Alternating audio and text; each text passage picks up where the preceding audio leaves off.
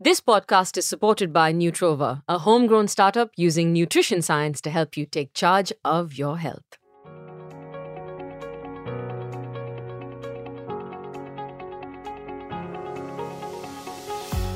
Social media detoxing. It's a thing. It's a real thing. And pay attention, it's really hard to follow. You ready? Do you know what social media detoxing is? It's not being on social media. Yes, it is that simple. Have you tried it? I try it all the time. It's amazing. There's like no pressure to post at all. And you know what?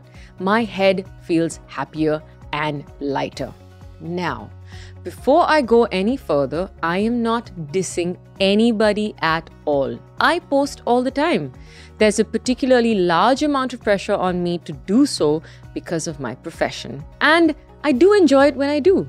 However, I have found through personal experience and now increasing studies have come out to prove that there is an actual connection between anxiety and posting on social media.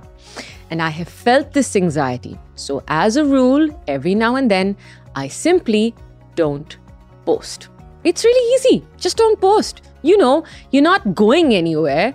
I think what it does is it relieves me of the pressure of planning the post. And it really allows me to just be in that moment and enjoy what I'm doing.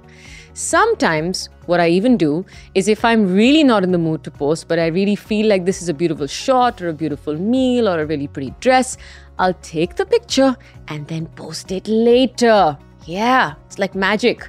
So recently, I haven't been on social media for about a week, and I got really sweet messages from people asking me and saying things like, Where are you? You haven't been on social media. Is everything fine? And I really appreciate it.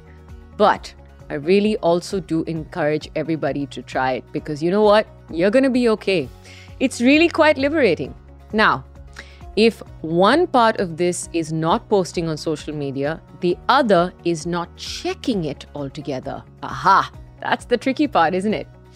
We are all experiencing an information overload every day of our lives, and the effects on our brains is not really the best. Seeing everyone posting only the highlight reels of their lives, constantly being exposed to the worst in the world and our country, are only some of the many mood modifying experiences that social media induces. Speaking of social media experience and exposure, I wanted to talk about three times that you shouldn't use your cell phones. Now, these are three times according to me. This could be different for different people. And I'm sure that there are many times that you really shouldn't be using your cell phone, like when you're driving.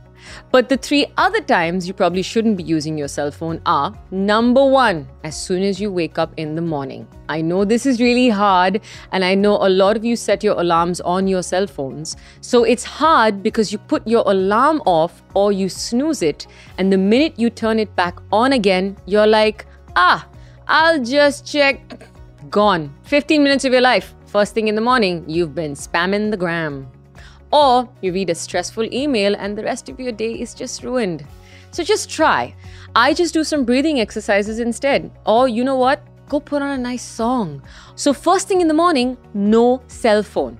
Second thing, last thing of the day, no cell phone for like 10 minutes before you go to bed. Again, this is not just me talking.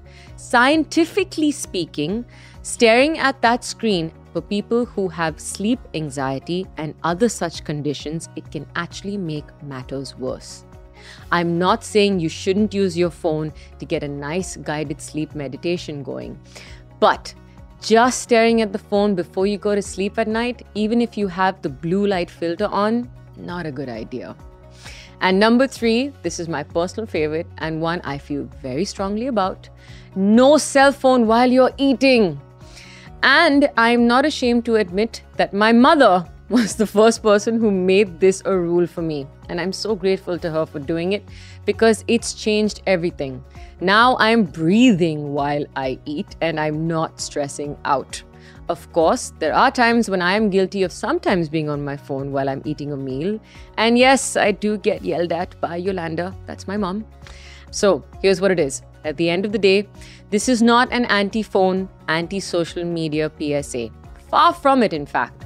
This is just some things that I've learned to help me have better relationships with my phone, social media, my people, and the world around me.